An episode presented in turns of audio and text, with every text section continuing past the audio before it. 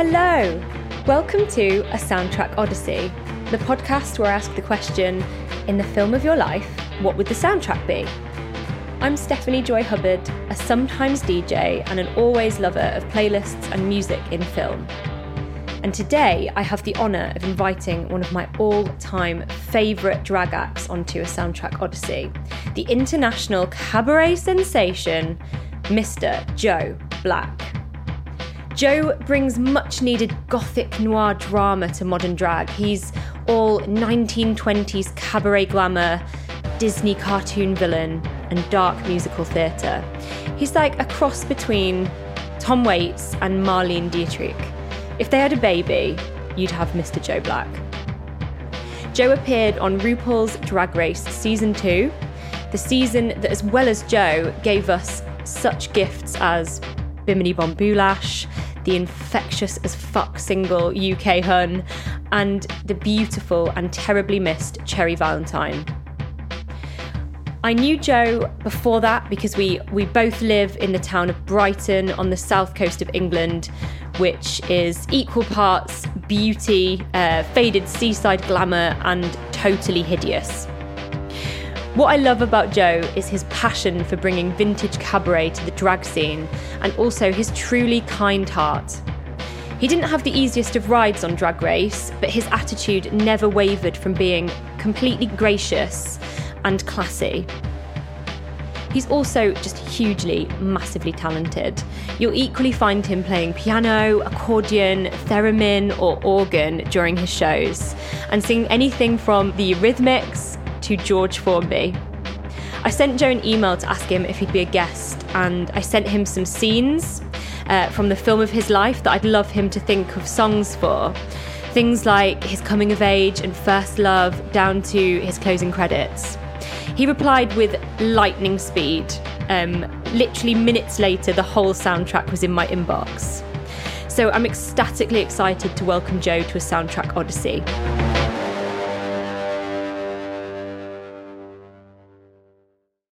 Joe Black, Hello. welcome to a soundtrack odyssey. A pleasure to be here. Delighted to have you. Thank you so much for joining me. Oh, well, I'm very, I'm very excited. I listened to, you know, when you asked me, episode one was out. I listened to it and immediately I made my playlist uh, within 20 minutes Yes, of, of, of you asking me and listening to it. I like paused the episode to go make my own and then finish the episode.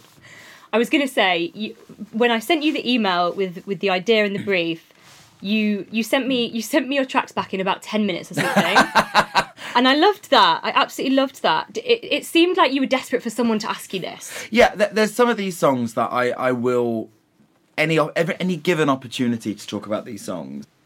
I'm very I'm very enth- uh, enthusiastic about what I enjoy. Mm.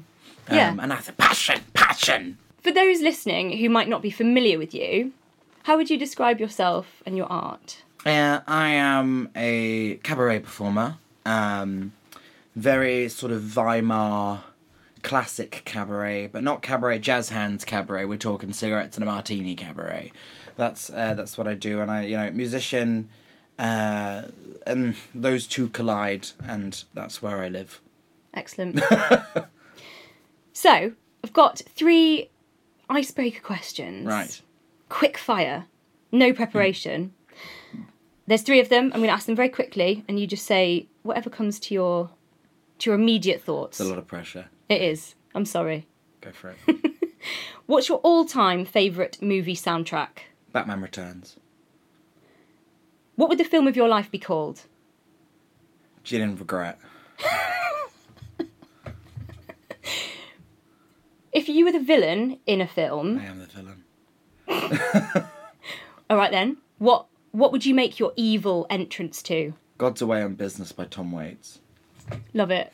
Perfect. I just it's, I think that's very much a villain song. I think because it's got it's got that kind of campy, almost Disney villain esque vibe to it. Um, I don't know how familiar you are with the song, um, uh, but it, for those listeners who may not be familiar, please go listen to it. God's Away on Business by Tom Waits. It um, it just talks about how the devil's now in control because God's away. God's gone away on holiday. Uh, basically, and the lyrics are. It's just this. sound. It's uh, uh, I sold your heart to the Junkman baby for a buck, for a buck. If you're looking for someone to build you out of that ditch, you're out of luck, you're out of luck. The ship is sinking, the ship is sinking. There's a leak, there's a leak in the boiler room. The poor, the lame, the blind. And who are the ones that we've kept in charge? Killers, thieves, and liars. They go, God's away, God's away, God's away on business, business. You know. Thank you so much. I said, I said to my husband before I came to meet you, if if Joe Black sings within the first five minutes, I will I will be really pleased.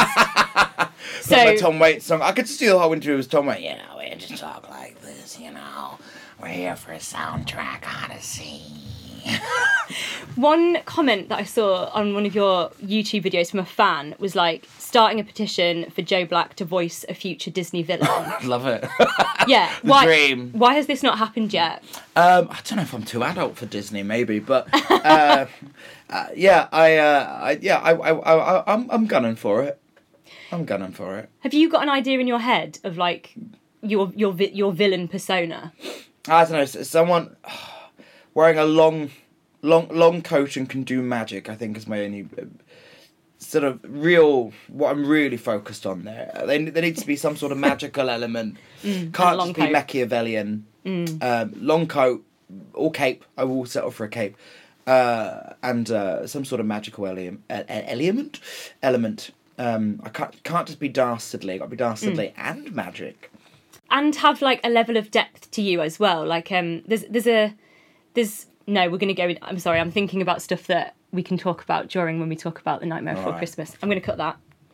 Um, Don't cut it. Let people let people know that you know we're all just we're, we're all rambling our way Imperfect through life. Exactly. we are just rambling our way through imperfect life. Hmm. passengers. I've never heard that phrase. I think that's brilliant. Imperfect passengers. I will let you have that.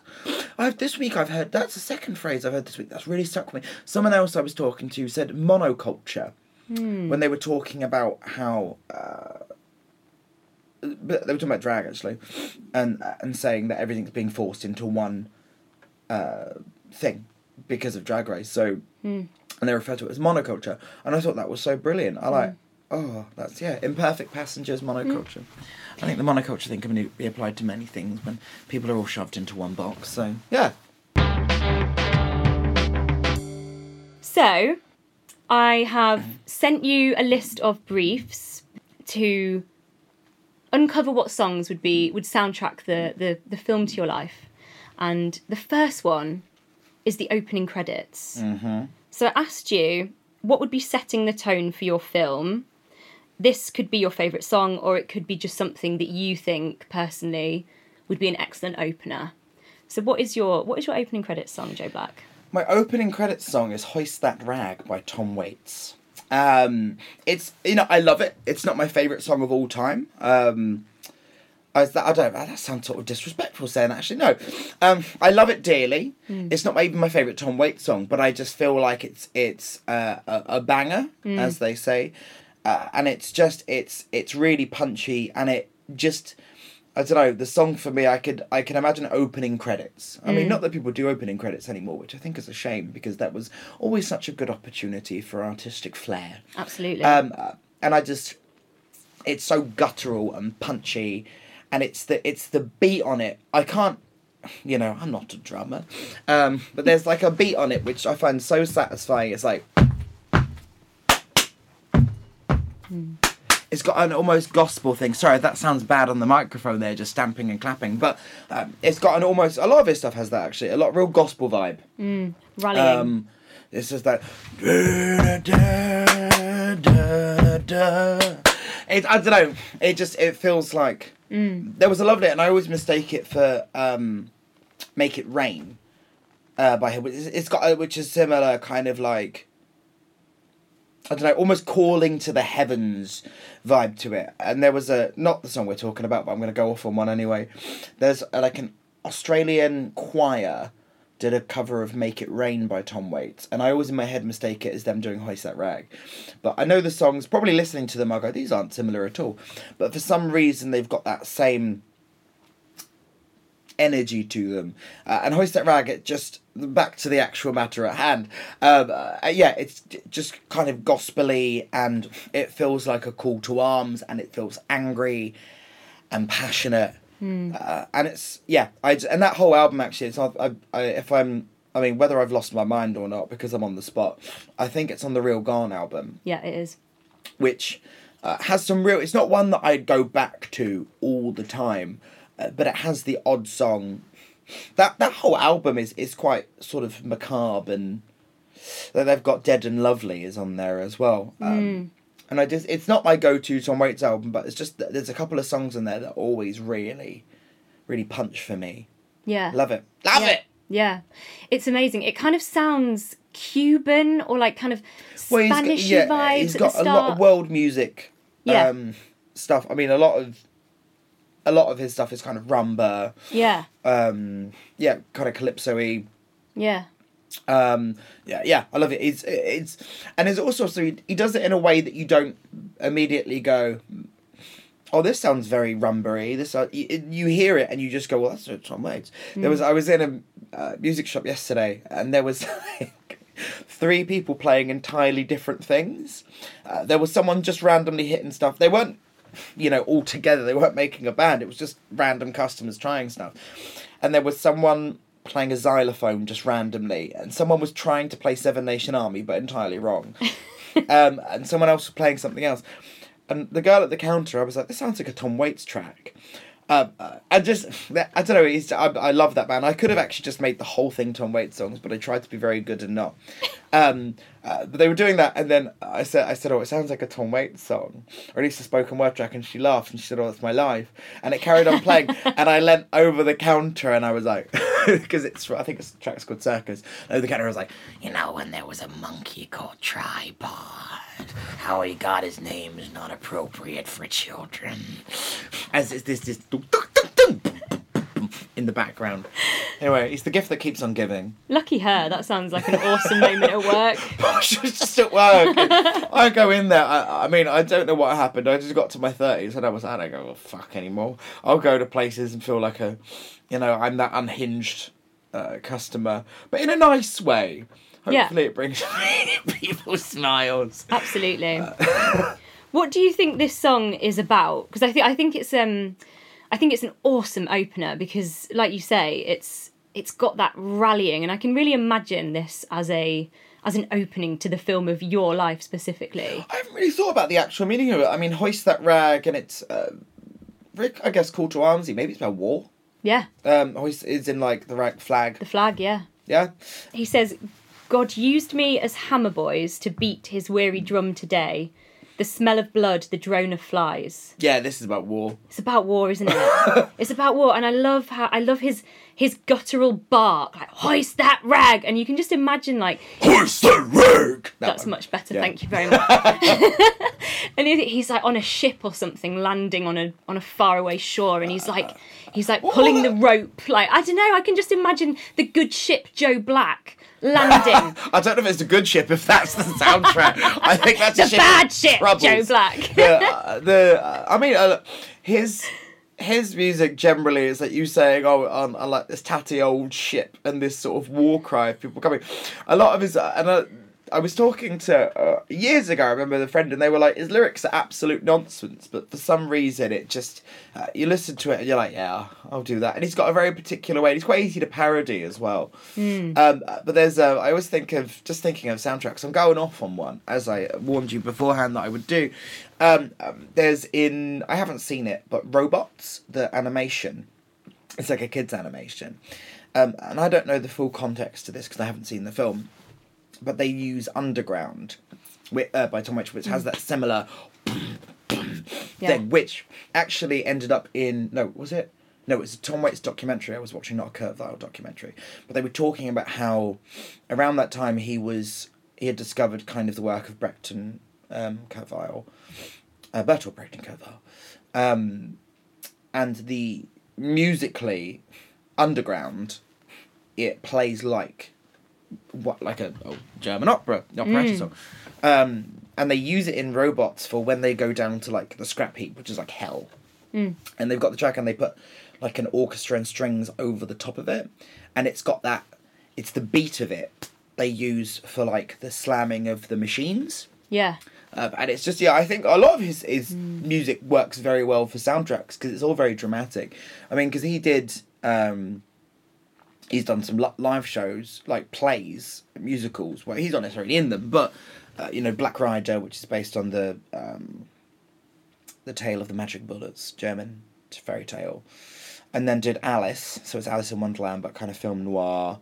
Um, I think Blood Money is based on Woyzeck, which is I think I mean I could be very wrong, which I think is a German play about war and death and things, but I could be quite wrong. But but lots of things like that where he, he's kind of scored um shows Yeah. because I think the music really lends itself. But he makes the album of him doing it, and then if you want, you know, the videos of Black Rider. I mean, the whole show of Black Rider is on um, YouTube, and it's like a German expressionist nightmare. Basically, everything's very everyone's all in like white face paint with looking very scary and uh, doing these songs. So it, it, his his music uh, can have many different lives. I, d- I don't know that, so I'll have to check that out. It sounds yeah, Black Rider. It's, all, it's, it's a really weird one, and it's yeah, it's it it's the, this German fairy tale about someone um, trying to get magic bullets, and they make a deal with the devil Hmm. to get them. And there's uh, a really, it's all it's all quite unsettling musically as well. Um, that was one of the I've been trying to get every Tom Waits record on vinyl, and that was one of the harder ones that I had to uh, I had to get secondhand. I love this song so much. I love Tom Waits. It's the second time he's um he's he's been mentioned in a soundtrack Odyssey. Todd, my first guest. Never, you can never turn back spring. Yeah, beautiful. Diff- totally different vibe to to hoist that rag. This is him. This is him being. oh, I don't know. Like it's like I can't work out whether he's being cynical because it was it was released in two thousand and four. Real Gone, the album that it's on, um, and I think it's about war and it's about. I- don't know whether he's having a moment of reflection about the war in, in Iraq, because Oh, yeah, that's what was happening yeah. at the time, and um, yeah, so it's it's like, and you've got these these characters that he introduces you to, very shady sounding characters in the lyrics, Piggy Knowles and Tommy Shay, and it's like, who are they? They to me they sound like New York uh, gangsters in the uh, twenties. Well, I mean, that's a. I mean, again, that's like an ongoing theme throughout his his music, his sort of shady characters, and I mean, I think that's where, uh, you know, once he kind of discovered Brecht and Weill, hmm. it's it's it's they're all stories of war and misery and hmm. pain and suffering and life being unfair and cruelty and. Uh, but in, in a, almost a you know satirical way. Uh, I don't know if you've ever seen Three Penny Opera, but base uh, you've that from, so it's what Mack the Knife is from and Pirate Jenny and stuff like that. And uh, the the, well, the production I saw, I think people do it in different ways, where um, Macheath is put to trial and sentenced to death, and as he's about to be killed, the king comes and goes, "No, no, we must save this man." Um, and then the, the basically the whole cast just looks at the audience and goes, "But this doesn't happen in real life because real life is unfair." Hmm. It's very, it's very intense. Similar energies. that is what whilst I was sort of researching your songs, and we'll we'll get to the reason why I did this specifically, but I came across mm. the Three Penny Opera mm-hmm. and made a mental note like I need to watch that mm. because it's quite clear that it's a piece of work that's probably quite influ- influential for you. Yeah, I think it's it's often considered one of the seminal, even it's an operetta, but uh, it's considered one of the seminal cabaret Yeah. pieces. Um, there's there's lots of versions of it. There's like a, a black and white movie version. There was also one in the nineties, I think, that Raul Julia, um, Gomez Addams from the nineties Addams Family films, may rest in peace. Um, sorry for anyone who didn't realise he was dead. Um, the last role he ever did was M Bison in the Street Fighter film, so he did not go out in a blaze of glory. Though that film did give one of my favourite quotes, and I, I, I'm totally going to misquote it now, but he says something like, You may remember the day that M. Bison came to the village and destroyed your homes and your family, but to me, it was Tuesday. um, so, but Raul Julia plays Macheath in the uh, this this other version of it, um, and it's uh, it's a very intense film. There's also, if people are interested in uh, the work of Kurt Weill, there is a film they did called September Songs, where uh, they got lots of famous artists to do a cover. And it's filmed in like this weird warehouse. So the opening credits is Nick Cave doing Mack the Knife. And it's just Nick Cave. I mean, I don't know if it was recorded and they were all like lip syncing to it or whatever. Uh, but it's Nick, just Nick Cave walking through this warehouse going, and the shark bay with teeth. He's just sort of like drone like not droning it almost i don't know it's just got like a drawl to it like and it's pouring really out beautiful of him. yeah and there was also um pj harvey Hmm. i think she did soldier's wife but there's a not from Three Penny Opera, but um, from The Rise and Fall of the City of Mahagonny, uh, the Alabama song, which obviously was famously covered by The Doors, David Bowie, many people, um, and there's this. If visually, what sums it up for me is just there's these just really rancid looking people in a truck, um, and they're all dirty and kind of you know white face paint, powder all a bit off and sallow eyes and everyone looks really unwell. And they're just drinking from these like comically oversized jars with like whiskey written on it.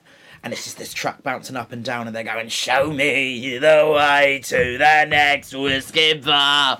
Um, and I just think the work and I, it really reflects in Tom Waits' stuff as just these nasty dirty characters.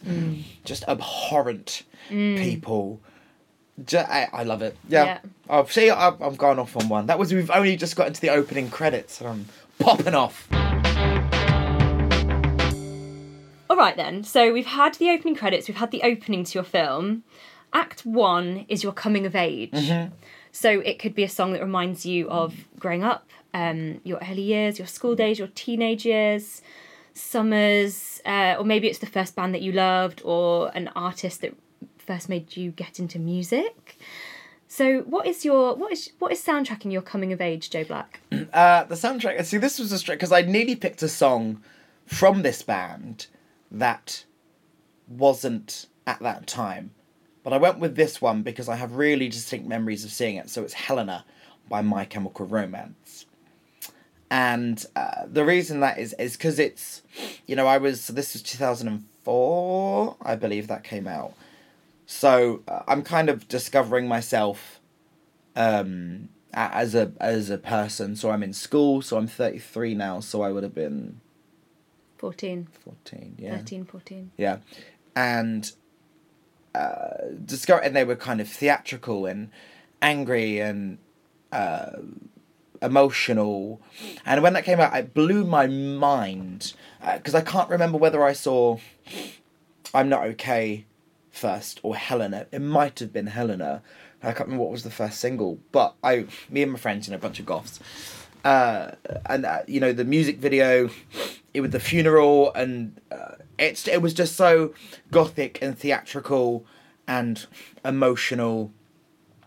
And I have really distinct memories of hearing it, and it was when you know the music video channel, so you know it, it wasn't so easy to just find a a music video online. You had to see it on the music channel. You know, you'd go around friends and just leave the music channel on, and then we'd w- wait to see if something came up, and that's sometimes how you discovered new things. Um, and then that would play quite a lot.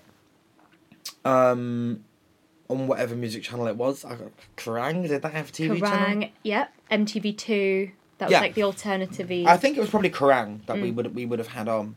Uh, which, when you think about it, imagine a TV channel that just plays music videos on It was repeat. heaven. It was heaven. Yeah, it's amazing. It was now, amazing. Now we can, you know, just go on YouTube and find whatever we want. But that, and I remember it played a lot, and I'd see it a lot, and I absolutely adored it. And it was the first um, band I ever saw live. So I saw uh, My Chemical Romance on the Three Cheers of Sweet Revenge tour, and I remember I, you know, a, a total novice to this. I went into the mosh pit. Uh, and um, immediately had to leave the mosh pit because I was like, all right, I'm sweaty, and uh, I don't like it. I remember they, they, they opened with "Thank you for the venom," um, uh, and I just I remember going. It was Portsmouth Guildhall. I remember having to go to the toilets to like splash my face with water and have a moment because I was so sweaty, and so exhausted from like dancing around and stuff. Uh, and that uh, yeah, I remember that concert. I remember they had these big banners of the stained glass windows, the the stained glass windows of the the artwork, um, behind them It was yeah, it was amazing, and it, it that would be my first concert. And I remember my mum picked me up afterwards, um, walked me home, and I just had the best night. Amazing. That was when you had to go to the you know venue box office to get your tickets. Yeah. um, and we got the tickets, and it was it was glorious, and set me on a path of ridiculous gothicness. I'm sure. Well, this is this is it. This so this this um this act coming of age and the tracks that people choose is often my favorite and it was particularly I was particularly looking forward to discussing this one with you because we're we're exactly the same age. We're born Mm-hmm. in the same month, the same year. Um, I know that's creepy that I know that, but Oh, you know, you're on the internet, hun. So Yeah, I I've done drag race. People know every uh, detail. Sometimes if I, even my friends uh, that have been on it, if I need to figure out when someone's birthday is. In fact, it was uh, the other day. It was Ginny Lemon's birthday, and I I. di- I just saw some happy birthdays things and I was like, is it? So we just Google it to check. But also, it's like with these, it's like when you Google Ginny Lemon birthday, it will say Ginny Lemon real name. And it's like, I know that information, but it's strange that, you know, you can Google it. yeah, Um, uh, yeah. So no, oh no, yeah, I'm used to. So we were exactly the same age. So we would have had it, everything would have been coming out at the. Exactly, same yeah. time. And I just I found it so interesting that this was your track because I came to My Chemical Romance much later in life. Did you come with the Black Parade? Yeah, yeah. And I just they're I was hesitant. At Black. I was hesitant at Black Parade originally because uh, I was so attached to Three Cheers for Sweet Revenge, and then I'd gone. I can't remember the year that Black Parade came out, but I had got into more like cabaret stuff, right? Mm. And it um, was not marketed. Well, I guess marketed in a way that uh, suggested it was a cabaret album, and I kept those two, two those two things were very separate in my mind. So I uh, couldn't accept that they'd done a cabaret album, and I didn't really listen to it that much because I was like, well, that's not that's not the same thing. And when you re-listen to it as an adult, you are like, this is a cabaret album. Right. Free Cheers, not um, Black Parade. You listen to it and it, it plays out like an operetta, um, and the the musically it's all swing polka cabaret music uh, ragtime so if you translate any of black parade to piano it just sounds like a cabaret song particularly the stuff like dead or um, teenagers um, I love that song. yeah, but if if you, so, if you take the da da da da da da da da da, you put it on piano, it sounds really ragtimey, and then lyrically as well, it's so satirical. Like just imagine like a bum bum man, teenagers scare the living shit out of me with like it's Yeah. it's immediate and it's you know. Though uh, his career is obviously uh, in the toilet and uh, not a very nice man, Marilyn Manson, the Golden Age of Grotesque album is a similar thing where you revisit it and you go, "Oh, this is a cabaret album." Um, so it's it's interesting to see, and I, I, I always find this really fascinating, where things you enjoy uh, meet at some sort of crossroads. And I loved My Chemical Romance, and then suddenly they uh, later release a cabaret album when that's ultimately uh, where I ended up Yeah. um, and suddenly realizing those two things. And you get this a lot with with eighties people. Actually, is a lot of eighties singers end up doing a lot of three penny opera. Per se, um, uh, they end up doing a lot of Kurt Weill and Bertolt Brecht and cabaret style music. Like David J from Bauhaus ended up going really that way because I toured with him um, and I was the sport act and I didn't quite realize why I was being put on with one of Bauhaus. And then I saw a show and I was like, oh, he's it's because he's doing that kind of stuff. Yeah. And Marc Almond from Soft Cell did the same thing. Um, Cyndi Lauper was in a production of Three Penny Opera. Um, uh, Pet Shop Boys also do. A, it's it's strange where where that kind of intersection of where stuff actually can be a companion to each other. Yeah. Um, but yeah, uh, the the Three Cheers of Sweet Revenge album and Helena was definitely a, like a, a gateway drug to the alternative lifestyle. You know, we were warned in the news about the emos and the goths. and it happened. Yeah, it, it it was really interesting to me because um, I wasn't into them when they first came out, and uh, my sort of coming of age was very indie, sort of guitar music, The Strokes, Libertines at the time, sort of noisy guitars, very male dominated, and so I didn't get My Chemical Romance when they came out. I didn't get the theatre of it, um, and it was only really after I got into drag that I realised, oh, this is this is this is drama, this is theatre, Yeah. um, and then really started to appreciate them. because I was never into the kind of noisy guitar, indie stuff at all. It for me, it I think I need I my music needed that theatricality, which is actually something when I go see people. I don't go to see a lot of shows like music shows, and I recently so I had seen three over the past year. I'd seen three big people live. So I saw Jack White, St Vincent, and Placebo. Nice. And actually, uh, Jack White and St Vincent really um, had that theatrical element to them.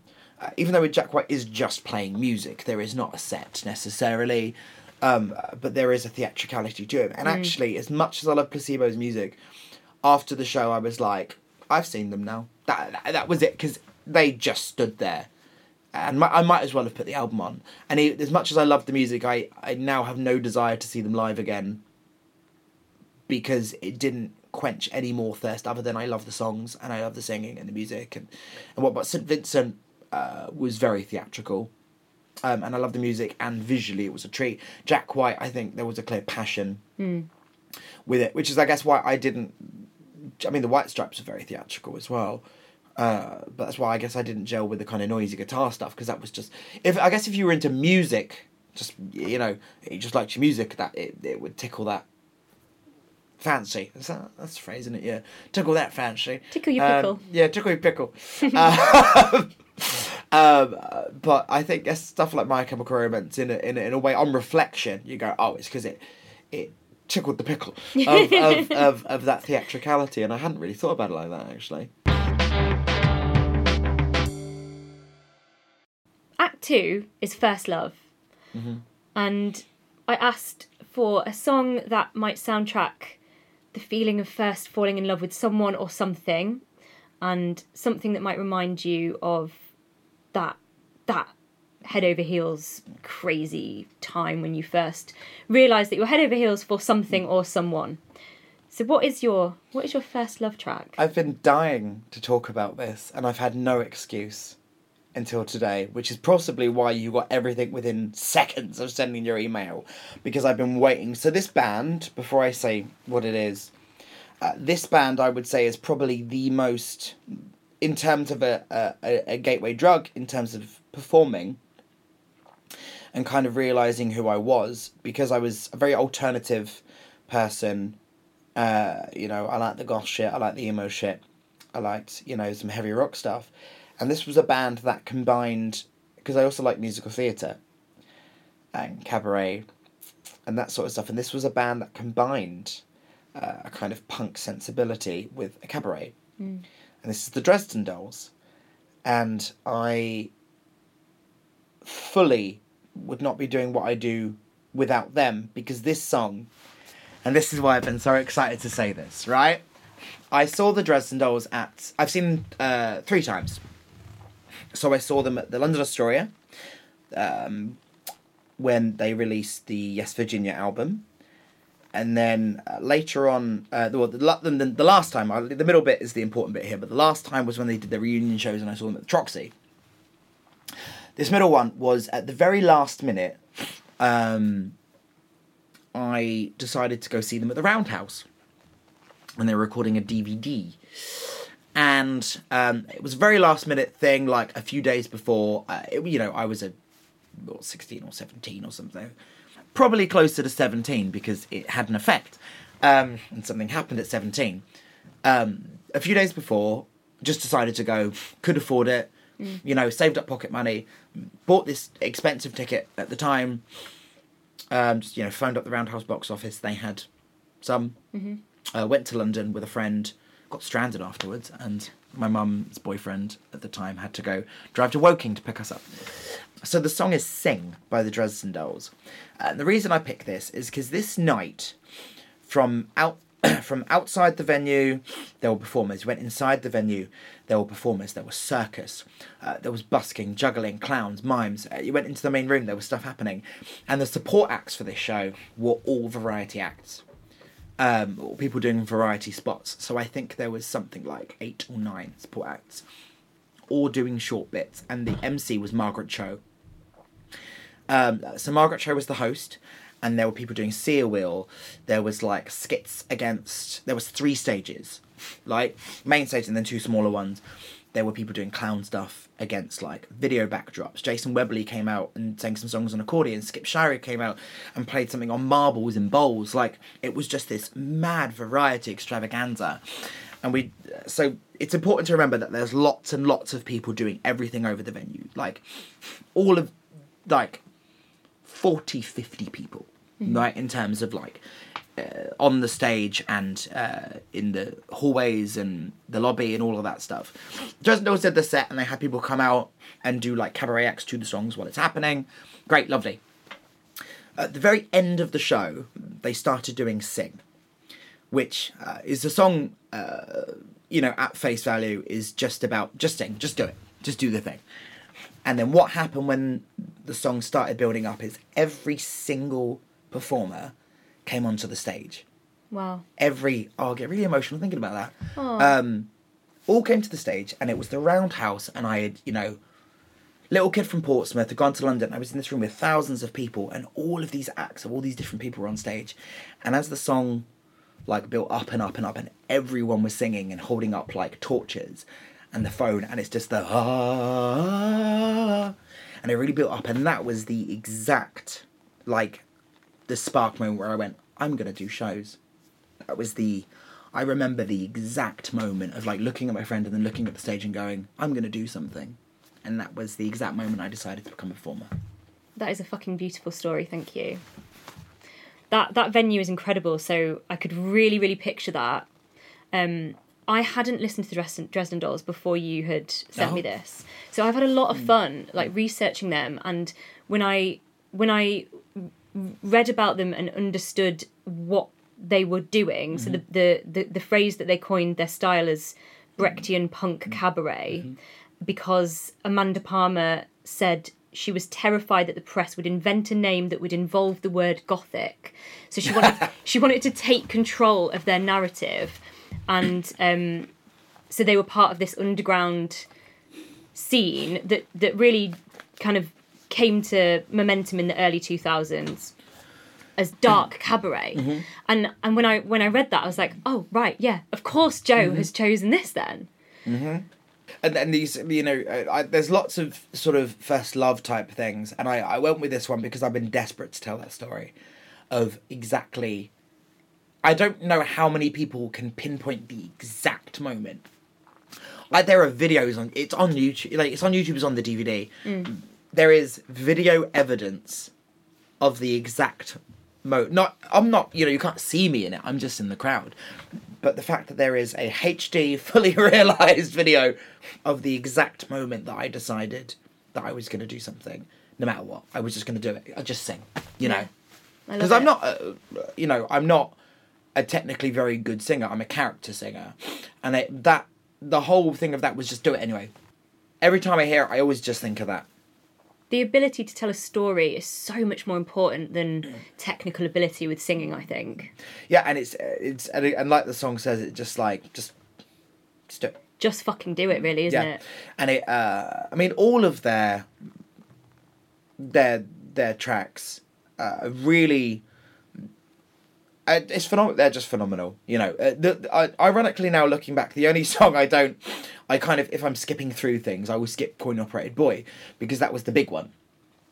Um and that was the one that's overplayed and the one that everyone would probably know if they knew of them.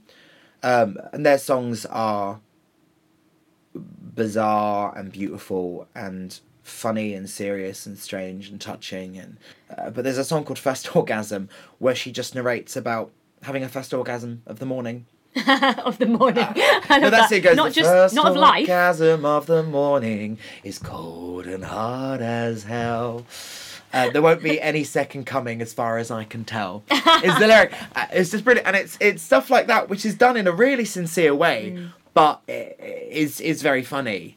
and then you know, uh, you know, uh, I don't know if we should put a trigger warning on this, but um, there is a song about abortion which is called "Mandy Goes to Med School," and it is. Uh, you know, she she does it obviously. I don't want to say flippantly, but the point is that she's being open about these experiences she's had, and it's done as like a sexy like jazz song.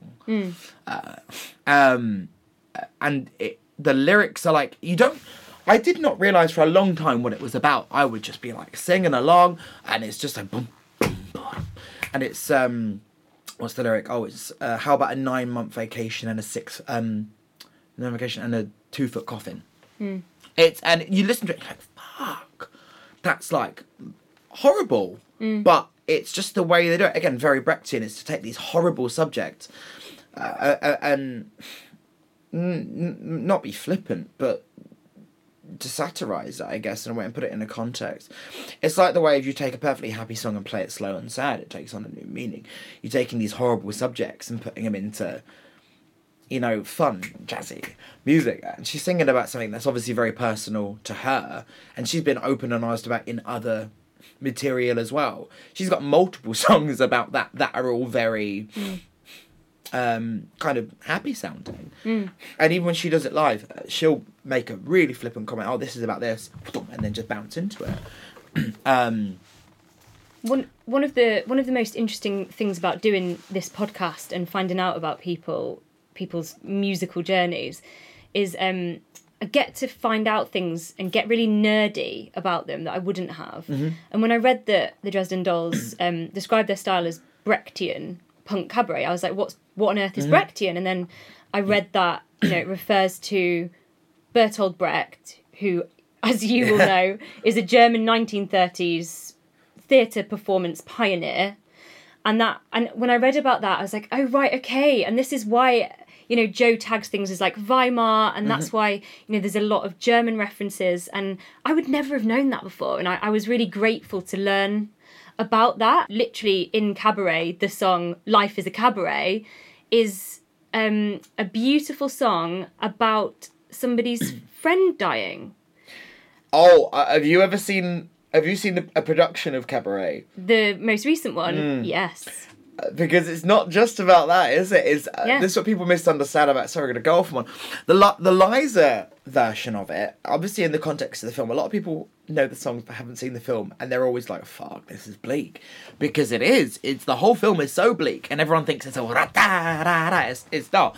Uh, but in you know in the context of the whole thing, in in particularly in, in live productions of it and this new one, uh, she does that song when she's at her absolute lowest. Like, everything's fucked. Uh, and she go, you know, Which- life is a cabaret. And it's uh, very, like, with th- that production of it, we saw, we, we saw Jessie Buckley and Eddie Redmayne in it. But Jessie Buckley in particular is a very, uh, that's the version that's now on the soundtrack they've released. Very um, emotional, raw, angry performer. Uh, you know, will go all out. Uh, and when we saw her do cabaret, luckily we saw it like a week. In it was like a week or two since they started, and she ended up taking a lot of time off from the show because she absolutely fucked her voice because she just fucking goes for it, and that the way she does that song, it's like it was so spiteful and spitty and full of vitriol and bitterness and resentment and anger. Um, and it was just fun. Like I, we, everyone, she got a standing ovation at that point, and that is the finale of the show. But then more happens afterwards. But I just like you know she does it, and on the very last note she shoots through the floor, and it. We were like crying just because it's not. You think you think about when you cry at a theatrical performance is because something is very sad. Um, you know, a, a ballad, a torch song, but uh, being brought to tears by this woman, and it, the character specifically sings it out of tune as well in, in bits because the, the character of Sally Bowles is not supposed to be able to sing, um, and to be brought to tears by someone screaming from their raspy, spitting this song, like crying at someone's anger and frustration is just. I think that's a a really good indication of just the pure emotion from it. Um, yeah, so uh, all of these things, like I said, that there's that kind of intersection where all these interests kind of meet. Sometimes you can discover something that the things you enjoy are inspired by later, and then suddenly realize that everything makes more sense Yeah. You can go well, I can go I love the Dresden Dolls. I love My Chemical Romance. I'm trying you know, I love Tom Waits. I love and then some other stuff that's later that we'll get to, uh, and then you go, oh, it's because of Brecht, because of Weill. There's a and the- thread. uh, there's a yeah, there's another one later on in this. I don't, I don't want to get to it yet, but um, that it didn't occur to me why I liked it so much until I realised what it's supposed to sound like. And actually, one that doesn't come up in this is Poor Unfortunate Souls from The Little Mermaid. Uh, as always, for me, um, uh, just something about it sparked something, and I, I loved it. It's because villain song, it's campy, it's v- vampy, it's cabaret, and the reason is is because it's meant it's this um it's got the same musicality as Pirate Jenny from the Three Penny Opera. So uh, a lot of the same chord patterns and uh, you know journey with it musically uh, the same as Pirate Jenny. So it is meant to be a cabaret song that was influenced by Three Penny Opera, and these th- these threads keep coming back and keep coming back and keep coming back. Yeah. You know, I think on face value it's a campy villain Disney song, but but actually it's inspired by these '30s satirical theatre. Yeah, and it's always so nice when you can you can connect those threads in your head and be like, oh, I'm not, you know, I make my my brain makes sense. Like there, there's reasons why I like this and why I liked this as a child and why I like this as a 16 year old, why I like this as a 30 year old, and um, I think that's one of the most satisfying things in life. Um, actually, kind of understanding yourself and and understanding your own identity and why you think a certain way about certain things and why music, film, certain art will always punch you in a place that other things just won't. There was a, I'm just sorry, I'm gonna keep going off on one, but uh, one that really sticks out to me as well as as a kid. I had the videotape of Oliver, um, the the musical film version, and um, I would replay and replay and replay and reviewing the situation. Uh, by Fagin, which is technically one of the villain songs, right? It- you know, it, it's sort of a villain, sort of not, for intents and purposes, that's sort of how that's mm. given as that. He's not a nice man, but he's, you know. Anyway, I mm. won't go into Oliver, but that song, and I played it, and something about it was just so satisfying for me. And then you realise, well, it's klezmer. Hmm. Uh, it's got a kind of cabaret klezmer vibe to it, and then you realise that you know klezmer is a, is a Jewish music, and then you think of Kurt Weill and Bertolt Brecht that were Jewish musicians that did music, and so, again those things. Me being obsessed with this song as a kid, suddenly like as an adult when I realised where culturally this style of music had come from. I mean, uh, I shouldn't ignore the fact that he's possibly an unkind stereotype of Jewish people, um, which obviously you know you don't recognize as a child, and as an adult you can go, oh okay. Um, but just want to reference that I, I do understand that might be the case with Fagin, or certainly is the case with Fagin. Um, just in case people are like, "Well, did you know?" Um, just going to acknowledge that. But in terms of you know uh, musically with the, with the klezmer, um, then relating that to you know these Jewish men that wrote these theatrical pieces in Germany, and of course had to leave. Um, It's it just again those threads continue to Yeah.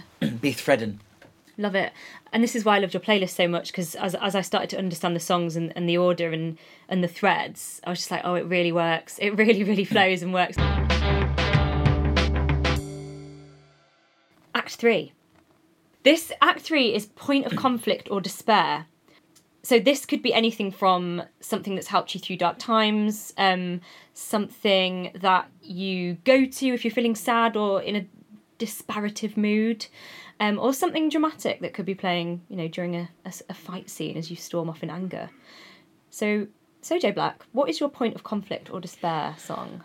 This song, I'm convinced, when in any media it pops up, because it has appeared in a number of uh, television and films, and uh, this this will have spoilers uh, for things in it. So if you, uh, oh well, fuck it, gonna, I'm going to say it anyway. Um, this this song starts playing when shit is going to go down. Essentially, is is every time I hear it, and we were watching, and I can't remember what it was called, but it was this dark comedy about. Um, I'd had this, not in the theory because it's quite clear. It's not some deep dark secret that this song plays when shit's gonna go down. We were watching this dark comedy about a guy, like a cannibal guy that sells meat on the black market. It was on Disney Plus. It was like a dark comedy about uh, cannibal black market, basically.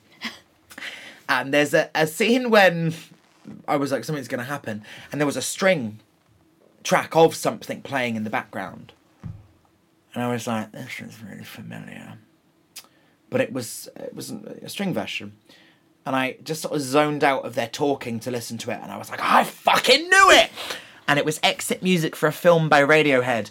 And that's how I knew something was going to go wrong in that scene, because there was a string version of exit music for a film playing. Infamously, what it was mostly used to, very horrifying effect, was that episode of Black Mirror, where the uh, young man has to go and. Um, uh, do things to stop some things leaking. And then they release everything anyway. And that is the track that plays as he realizes all these horrible things he's had to do to try and save himself, and none of it mattered. Hmm. And it's playing, it plays at the end of Baz Luhrmann's Romeo and Juliet. Mm-hmm. There is a scene in Umbrella Academy where it starts playing as people are traveling to stuff, and it just that first. Vroom, dum, dum, vroom, dum. And I looked at my boyfriend Aaron and I was like, shit's gonna it's gonna happen. And then also the one that really got me in terms of it was Westworld, where they use a lot of Radiohead in Westworld actually because it's about robots. So they use a lot of OK Computer because it's about technology and robots and things. So they have like saloon piano versions of things because it's all in the Wild West. And there is a scene where a horrific massacre happens, and they have a big swelling orchestra version of exit music for a film as everyone is getting brutally murdered. Oh, wow. And uh, it again, it was playing, and I paused it, and I was like, I fucking knew it. I fucking this song. So I couldn't not use this song for like a point of conflict or like a darkest moment because I think, I mean, I really I like Radiohead a lot. I couldn't. It's one of those bands that I really love, and I can put an album on from beginning to end. Couldn't name more than 15 songs though uh, so i can put it on and go oh, i really like this one wouldn't be able to name it. And exit music for a film is that when i first heard it was when you hear those songs that just make you stop. And it, it, it's lyrically it's horrible. It's uh pure spite. Yeah. um, and the construction of it is it's so downbeat. It's almost not, not mumbled, but it's just. Wake from your sleep. It's just it's really downplayed, and then it just does that.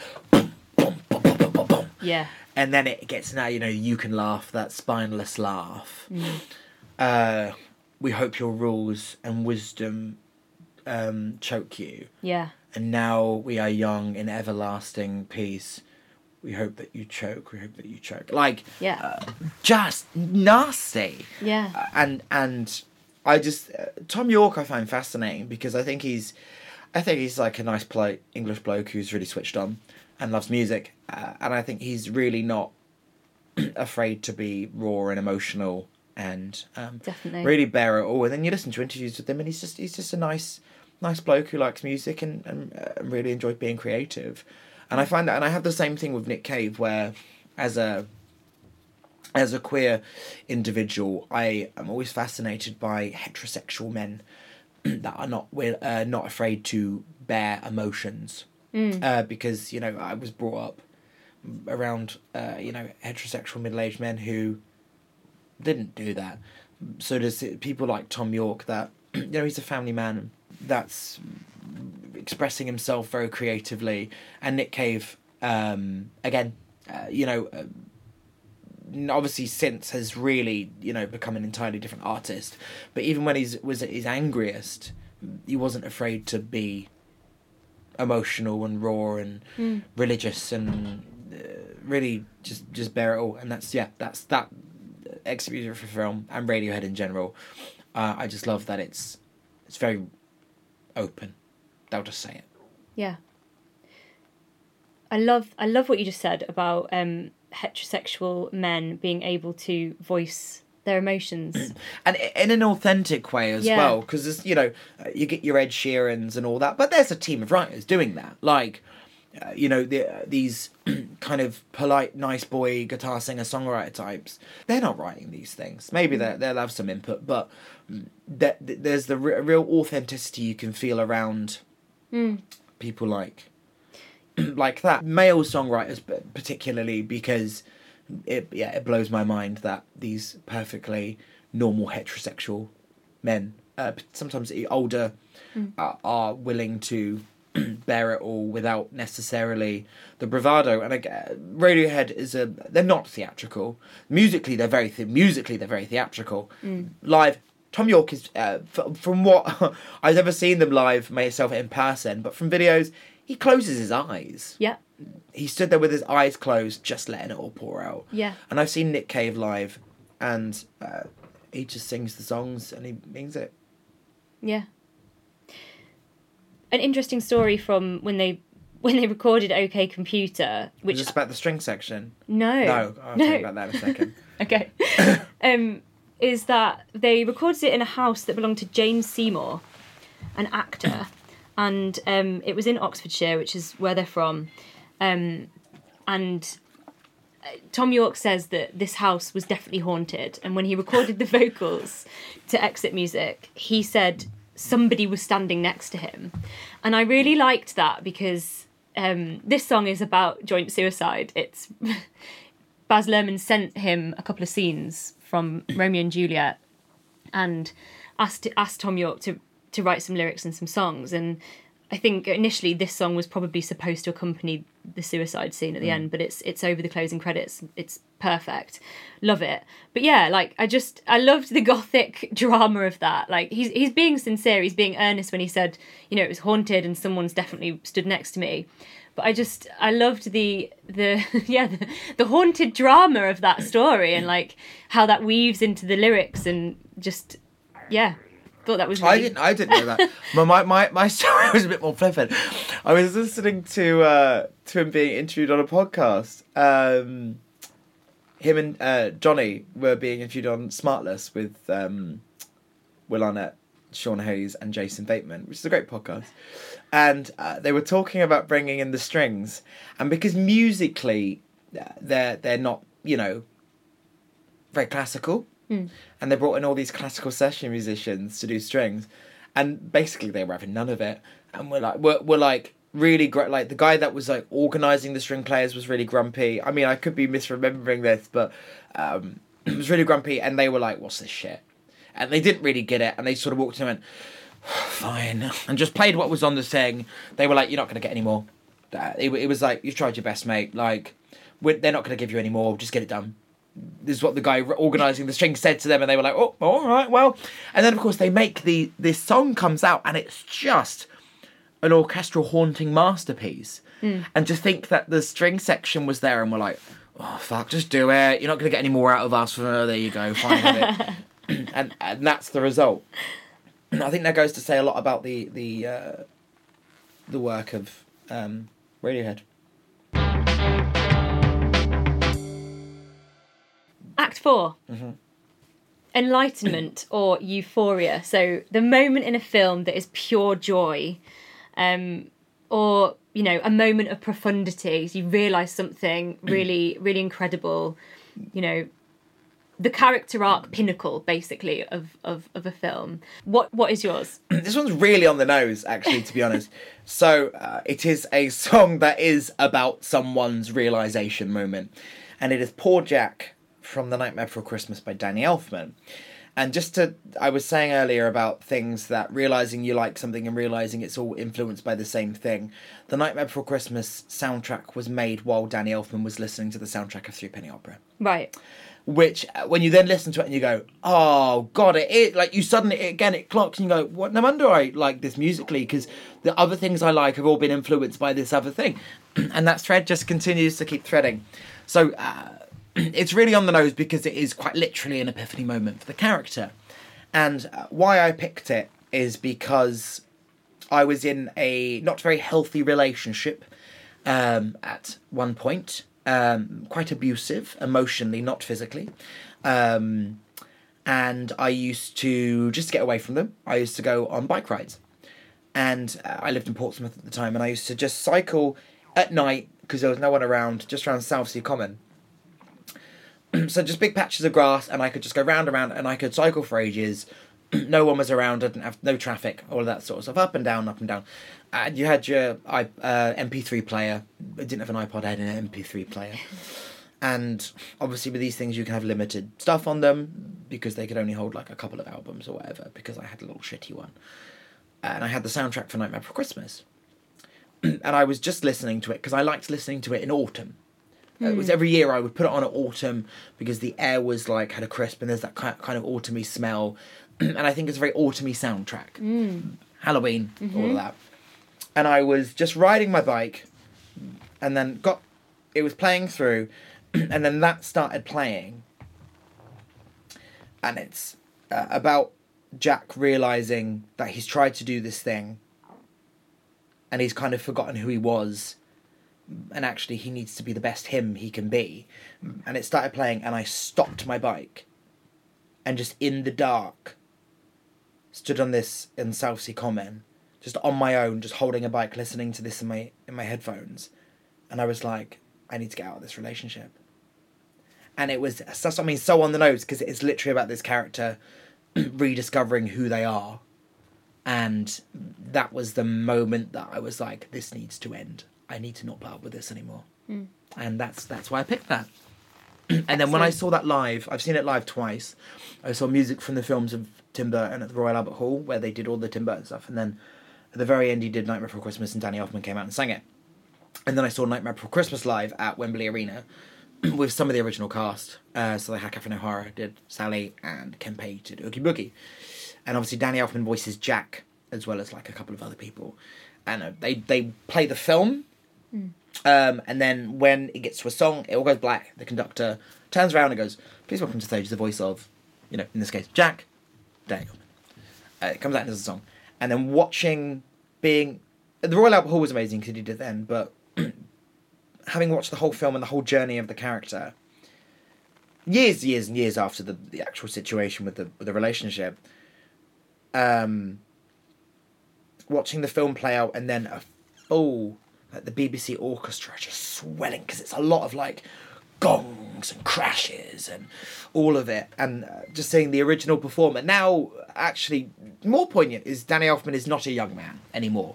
You know this this film was released in the early 90s um and Danny Elfman you know nearly 20 years later when I saw this having also himself now having a a moment where he's this is before that because over lockdown he made his own solo album first solo album he's ever done. Hmm. You know he had oingo boingo and, and things like that in the 80s but a turning point for for him and watching this this now you know not young man who wrote this thing 20 years ago performing it in an arena when they hadn't they'd only just started doing the show. Now the show happens every year but this time it was the first time it had come to the uk they were doing it live and it was just yeah all, all around just real inspiring and a a kind of it doesn't matter you can always just rediscover who you are you can always turn it round and i yeah very literal on that front but i think uh, really poignant I think um, it's this film is a real cultural moment. Like along with this film and like The Corpse Bride that came out quite quite a lot later, but this film came out in 1993 and it was really pioneering in terms of its animation style. it took four years to make wow, did it? Yeah. But it, it's like it, I feel like it kind of gave permission to people in our generation to like accept like actually I quite like spooky stuff. Yeah. Or like Uh, strange stuff. it's kind of yeah it's sort of a one of those things where it's almost it, i guess in some ways a bit eye rolling because oh you like nightmare before christmas. But actually um you know you know a fucking jack skellington backpack on a, a little goth kid or whatever. Uh, and you go because it but it is about discovering yourself and where someone tries to be something they're not. Yeah. and it goes wrong only because that's not who they are and that i guess in a way that can be mis- misread as like stay in your lane but it's not that's not how i think it's meant to be read i think it's meant to be read as like you know uh, be true to yourself um and who you are deep down not what you've been told exactly. Um, yeah, and that's why that's why I think it talks to people. Um, again, it, it's kind of that over uh, in that kind of overdone thing. Um, because, uh, but I think ultimately because it that's what it did to people. Yeah, and it, you know, it's him. It's him realizing like, yeah, I might be into spooky stuff, and every day is Halloween, but that doesn't mean I'm a bad per- person. I can mm-hmm. still put this right. I might have done something bad, but I've still got that self awareness to go and, and put this right for mm-hmm. people now. Like my actions had impact. I'm going to put it right. Mm-hmm. So it's just really nice character character arc, isn't it? and uh, th- and that that song lyrically is amazing, and the the way it swells. Um, I was just I've got to go through the lyrics in my head now. What have I done? What have I done? How could I be so blind? Um, and the first time since I don't remember when I felt just like my old bony self again, and I, Jack, the Pumpkin King. Oh, no, that's it when he goes, That's right, I am the Pumpkin King. And he throws off the, rips off the Santa thing, and I just can't wait until next Halloween, because I've got some new ideas. Oh. Really makes me. And then the play goes, and by God, I'm really going to give it all my might. It's just, oh, I love it. yeah. And like seeing seeing Danny Elfman do that live with the film playing behind him was phenomenal. I bet that was awesome. Yeah. Act five. Right. death scene. So this could be a track that you want played at your funeral, or if you're feeling particularly imaginative, it could be, you know, something that's playing over your imagined death scene. You know, and I'm always really intrigued to find out what people choose for this. Like, how do you sum up a life? Like, you know, how, is it going to be super sad? Do you want people to be crying, or is it going to be euphoric? Like, it's. It, I think it's always really telling how people deal with death because it's very it's very easy to sort of um, reflect it in how they see life. So, Joe Black, what is your death scene song? It is Tonight We Fly by the Divine Comedy. This is the song I want played at my funeral. but uh, I you said that, you know, how do you summarize death? And I or life. Um life and death. And I think this song does that. Um it is so I first I uh, I knew the Divine Comedy. Uh knew a couple of songs. Um, but I had worked with and was a big fan of Duke Special, who uh, works with the Divine Comedy a lot. So he's friends with uh, Peter Duke Special is uh, friends with Neil Hannon, who's the singer of the Divine Comedy. And they did an RTE, which I think is Irish BBC, right? It- it's it's an Irish TV channel. Right. Um, an RTE RTE special with Neil Hannon, where they covered each other's songs. They did duets, did their own songs, and it was just this sort of strange little musical documentary thing slash concert. And I again not that familiar with the Divine Comedy, and they did this bit where there were two almost like dueling grand pianos. So there were two pianos, grand pianos next to each other, and they did this song. Um because the song's meant to be played with like an orchestra. And it was just two pianos and they both singing and playing it. Um and i was like this song is beautiful. Like i sort of stopped and was like wow this song beautiful. So i looked it up and then what came up was a live version of it from the divine comedy with an orchestra and it's just this particular video of neil hannon calm as anything. There's a full orchestra, and it's a very swelling song. It's you know drums, and then these strings like and it just swells and swells, and he has this what I'm assuming is whiskey. Um, and he just says, "Thank you, everyone. Goodbye, good night." And he downs the whiskey, puts it to the side. He goes, "This is tonight we fly," and he sings it. And I think it's such a beautiful song and it's it just tells about on, on face value literal sense it's someone traveling over a land and everything they see uh and all the people and things and the things happening as they go through go across this land which i guess could be interpreted as going through life and all the different people you see. And the lyric that really really uh, it's the very end. Um if heaven doesn't exist, what will we have missed? This life is the best that we've ever had. And that reminds me of in this uh, Neil Gaiman's The Sandman. There's something Death says. I don't know if you're familiar with The Sandman. Mm-hmm. Uh, it's obviously for those of you who may not be familiar, uh, thing called the Endless that represent different parts of kind of human condition and life. And there is death, and death is kind. Uh, and there's when death is showing Dream what they do what their purpose is to try and remind Dream what their purpose is. They say they say to death, is that it?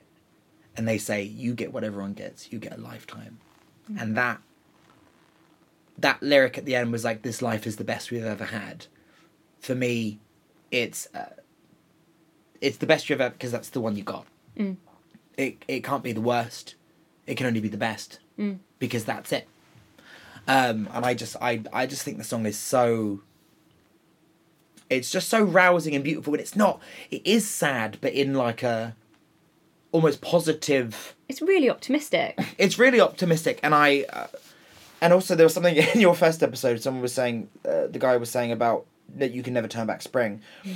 and how it's quite short because at funerals people tend to not play the whole song. This song is also very short, and I will get out of that fucking coffin if they do not play the whole thing because there needs to be that end lyric of "This life is the best." Yes. That we've ever had. Yeah, you've got to have that end line. Yeah, beautiful song. Hadn't heard it before you sent it, and I'm really grateful that I have heard it now because I think it is a hopelessly optimistic song. Beautiful. I also really love that it it's tonight we fly. Like it's not tonight I fly, it's tonight we fly. It's mm-hmm. a you're taking your friends and the people that mean the most to you on that final journey mm-hmm. to wherever the fuck we go after and it's the, after we die or not. The friends that we know, the friends that we now know, and those who we're yet to meet. And then he says, and when we die, will be will we be that disappointed or sad? And then if heaven doesn't exist, what will we have missed? This life is the best we've ever had. And it's just the whole thing. I just think it's it's so full of hope Yes. As well. Yeah. Was it over the um the chimney tops, skylights, and looking into all of our lives and wondering why happiness is so hard to find. And then that lovely, in the live version, it's the same. It's a, just that lovely chorus goes over the mountains, and it just explains everything they see. You know, the dogs barking down below, mm. and the doctors, the lawyers. The it's just it. I just. I don't put on the Divine Comedy very often. It's not necessarily a go-to band. Yeah. Um, but I really, they're very kind of cabaret, uh, very sort of satirically. I wouldn't say they were, you know, I wouldn't listen to them and go very rugged. Um, but they've got that kind of irreverent sensibility, but with real passion and emotion.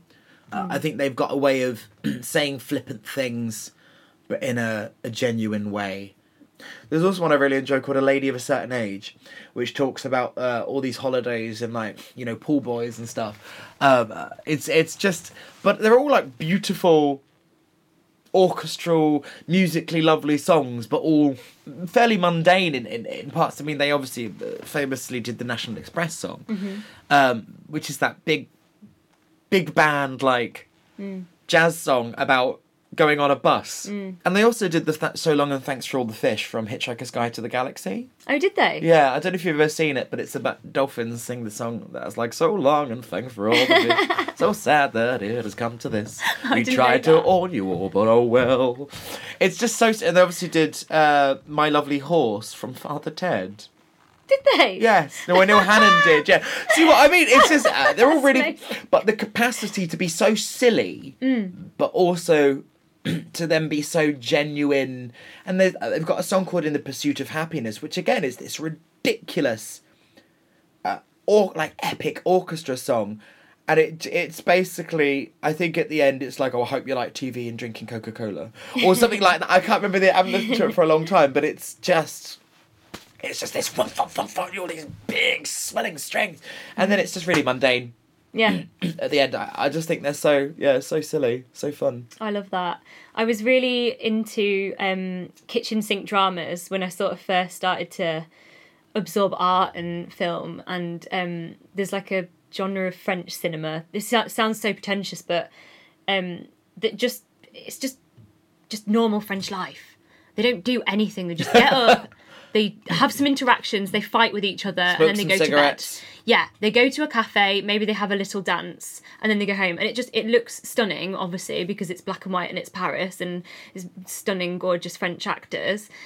Um, but I just loved the mundane stuff, like when they're just they film it in a way that it's kind of one shot quite a lot of the time, or you'd have like maybe five cuts. It's just scene, scene, scene, and whatever happens, happens. Um, and they'll make mistakes, like they'll drop cigarettes, or they'll kind of get in front of the camera and it's a bit awkward. And I don't know why, but I'm just obsessed with stuff like that. I just, I love the failure detail. like- yeah, just love all that. So yeah, big fan of the National Express uh, song because I used to travel a lot on the National Express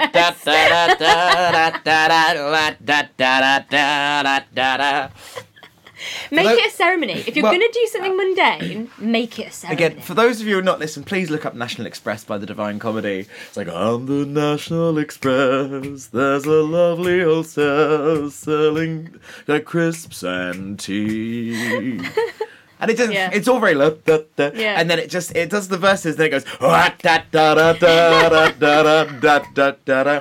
but then it also builds up and builds up, and eventually it's like a big swing and like big band party, and like, this is about a bus.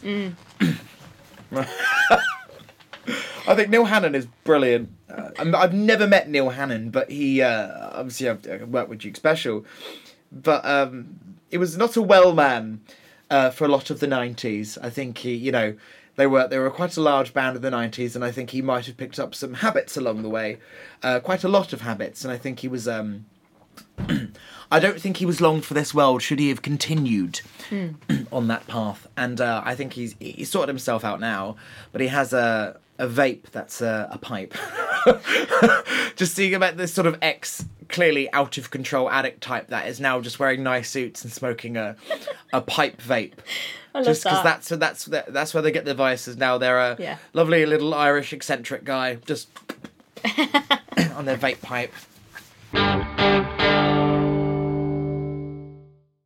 Last track. closing credits. This is a really important song, I think. Like the song on the cra- closing credits is that punctuation mark at the end of a film. Um, I went to see Titanic in 4, 4K yesterday at the at the Odeon. God, You've only just got out. Actually, it's a long film, isn't it? bloody long. Yeah, yeah, three three and a bit hours. But you know that when the Celine Dion song comes in, I'm just like eleven again, watching it for the first time. Think it's the best thing I've ever fucking seen in my entire life, and I know every word to that song, and it's one of my karaoke songs. Got many, but that one is the worst. Uh, but also probably the one that I enjoy singing the most. So anyway, d- I'm deep, deeply, deeply into closing credits songs.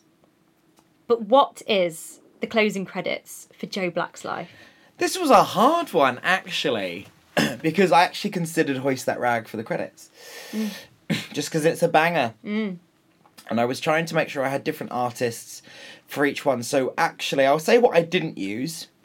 I was going to use the Tiger Lillies Crack of Doom because it's just about the end of the world. um, you know, very literal. I could have also used my song, Final Curtain. Um, but I considered Tiger Lillies Crack of Doom. And I was like, no, I think we need, I need a better summary of it, which also leaves things open. Uh, because Death is Not the End, which is actually the name of the song, is Death is Not the End by Nick Cave and the Bad Seeds, which is a Bob Dylan cover. Um, I don't actually enjoy the Bob Dylan one very much. Um, I I get this thing with Leonard Cohen as well, where I really like Leonard Cohen, but I prefer covers. Um, where I will some songs I will just listen to the Leonard Cohen ones, but I think I like the songs and the songwriting more than the performance in some cases or the arrangements in some cases. Like something like um, "Dance Me to the End of Love" or First We Take Manhattan." It's just got it's too synthy for me for what I believe the song needs. Anyway, that's against the point.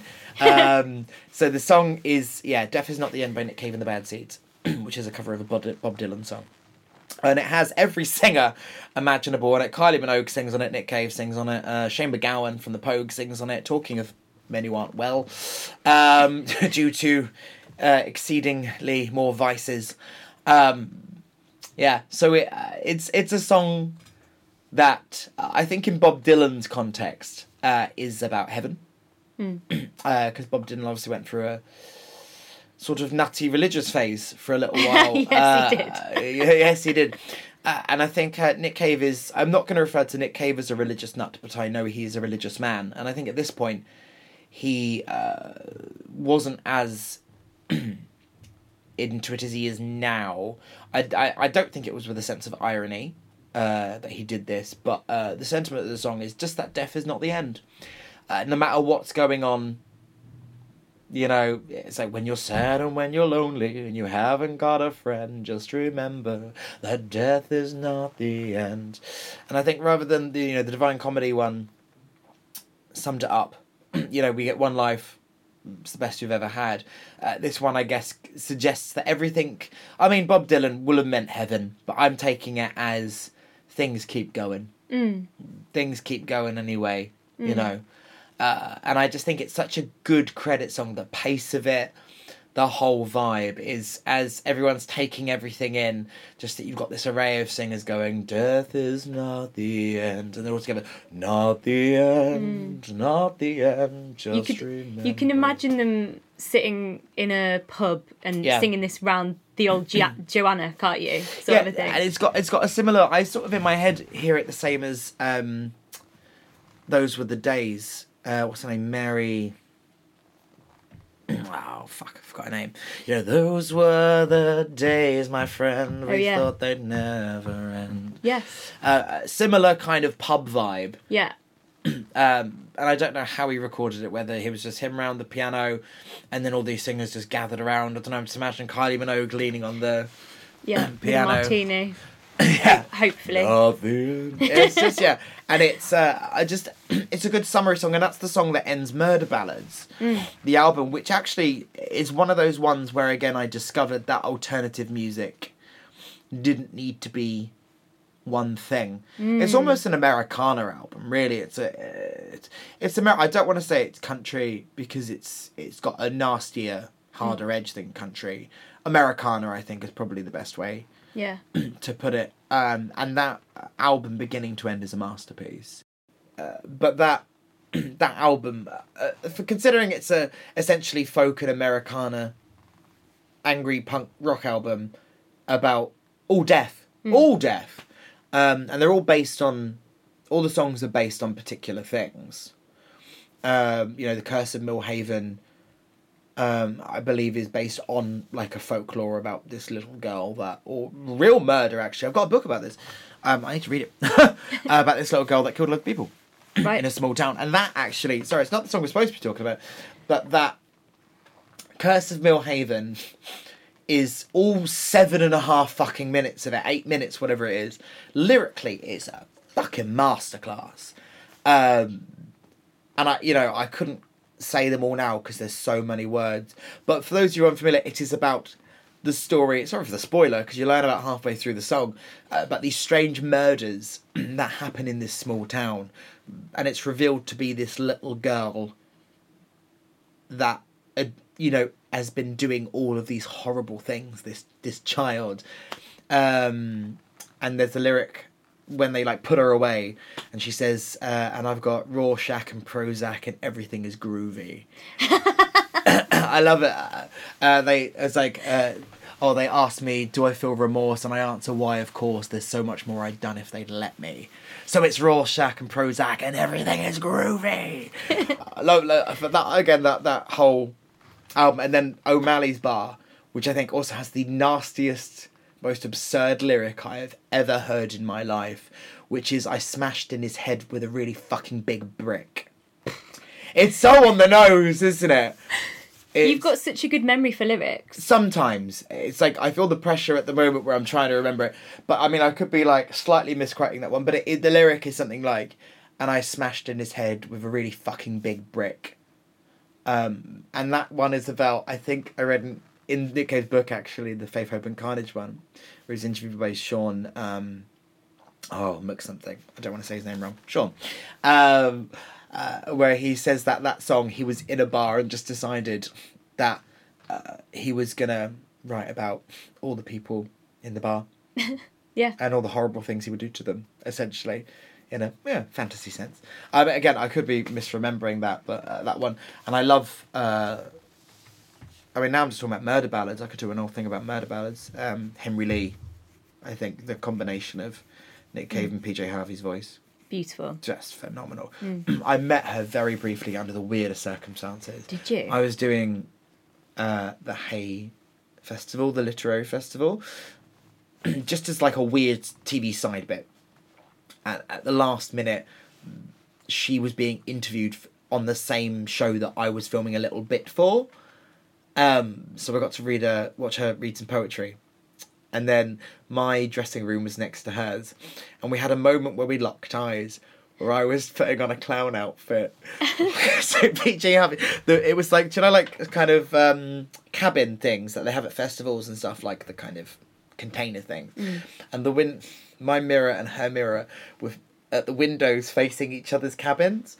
And there was a moment where I'm pulling on like a clown, like a pointy clown hat, and she's putting on mascara, and we both look up at the same time, and just like then look back down. It's like ah, I've just like full on had a connecting eye moment with PJ Harvey as I'm putting on a clown outfit. That's really so fabulous. stupid.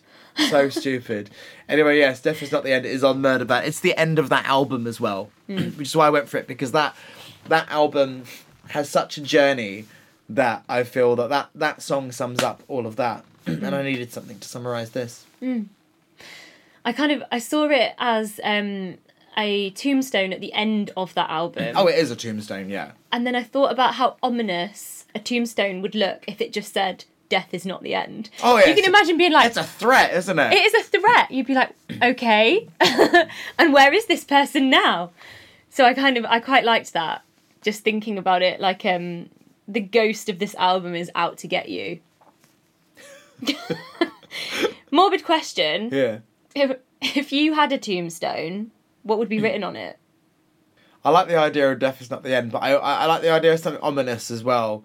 Maybe like you'll be next or something on it. Yeah, that's good. Um, something ominous. I like that. Flippant and like going down. It's just it's like the way some when I you know obviously I've said that my funeral song would be Tonight We Fly, but I also like the uh, idea of like you know as the coffin's brought in playing like the hokey cokey or something like ah, and people going like he's still doing it, he's still doing it, he's still being a fucking nuisance. Right, we have come to the end. So I'm going to read back what you've chosen and then let me know what you think hearing it back. So, opening credits Hoist That Rag by Tom Waits. Coming of Age, Helena, My Chemical Romance. First Love is Sing by the Dresden Dolls. Point of Conflict or Despair, Exit Music for a Film by Radiohead. Enlightenment or Euphoria is Poor Jack by Danny, Danny Elfman from the film Nightmare Before Christmas. Death Scene, Tonight We Fly, The Divine Comedy. And your closing credits is Death Is Not the End by Nick Cave and the Bad Seeds. I'm obsessed with this playlist. I have been listening to it from beginning to end. The flow on it is perfect. Um, I'm very proud of that. I And I hope people who listening who listen to this really enjoy the playlist and enjoy the stories. I this is I knew I was going to go off on one on this and I fucking did. Like just chat we you know, I think we covered quite a lot of ground. I'm glad we got to talk about the threads because that's that's the thing that I assumed, and I, I wanted to make I wanted to hear you say it all, and I just it, found it fascinating. It wasn't even intentional with the with the songs. I didn't go what would work next for this. It was No, no. all genu- genuine moments. Yeah, yeah, Um, yeah. yeah. And I, and I think even ones like uh, exit music for a film, which is uh, nothing like the others, Mm. um, still somehow in in that flow of the so poor Jack obviously is swelling, and then it's got the down of the exit music, and then it goes heavy, and then that goes into the rousing Yeah. of uh, tonight we fly. Yeah. So even though Radiohead stick out like a sore thumb on that lineup, it just works. Yeah. What I really love about these songs as a collection is that they're all they're all gothic dramas, but they all have a sense of great hope and optimism in them. Oh, that's nice. I think. Um well, maybe maybe with the exception of exit music. Yeah, I don't think that's full of hope. I think that's where hope is gone. that's where hope dies. Yeah. That's that is where hope dies. But you know, you've got you've got Sing, that's like a, a song about an antidote to sadness. You know, the the art of singing and uh, community, the the community that that singing gives you, is like an antidote to sadness. I really love that. Poor, poor Jack, which is the ultimate character turning point, seeing the light. You know, he's not evil. He just likes scary stuff, and he's a misfit, and that's okay. He's good, really, and he's gonna go put things right. And then tonight we fly, and death is not the end. Are both, like you say, a soaring sense of, of like love for life, really, a celebration of life, whilst also talking about death. Mm-hmm. So I think it's perfect. I'm very pleased. So what's next for Joe Black? oh God. Uh, well, I've started a show at Komedia in Brighton, Kleines Kabarett, which is going to be uh, a couple of times a year. Yeah, 4th of April Komedia. It'll probably be sold out by the time this comes out. But then the next one is sometime in July. Um, but yeah, keep an eye on uh, Komedia's thing. Search for Joe Black's Kleines Kabarett. That's K L E I N E S for Kleines and Cabaret with a K. Two T's. Um, German. So uh, that um, I'm doing an album at some point this year. I'm saying this out loud. Uh, I've been doing it for a fucking year and a half. I just haven't finished it. And I'm doing that thing where I go round and round and round. But I've come to a lovely studio to do this, and they have a piano. And there's some stuff that I've been going. I really would like a piano just for those bits. So um, keep an eye on that. Um, Final Curtain is available to stream, and there's music video, which is a single I've released that will also be on the album when it eventually comes out. What else am I doing? Listening to this playlist mostly. Well, thank you so much, Joe. Oh, pleasure. Thank you. It's been an utter pleasure to explore your soundtrack odyssey. I've had a bloody lovely time. Thank you very much for having me. Auf Wiedersehen. Auf Wiedersehen. Tschüss.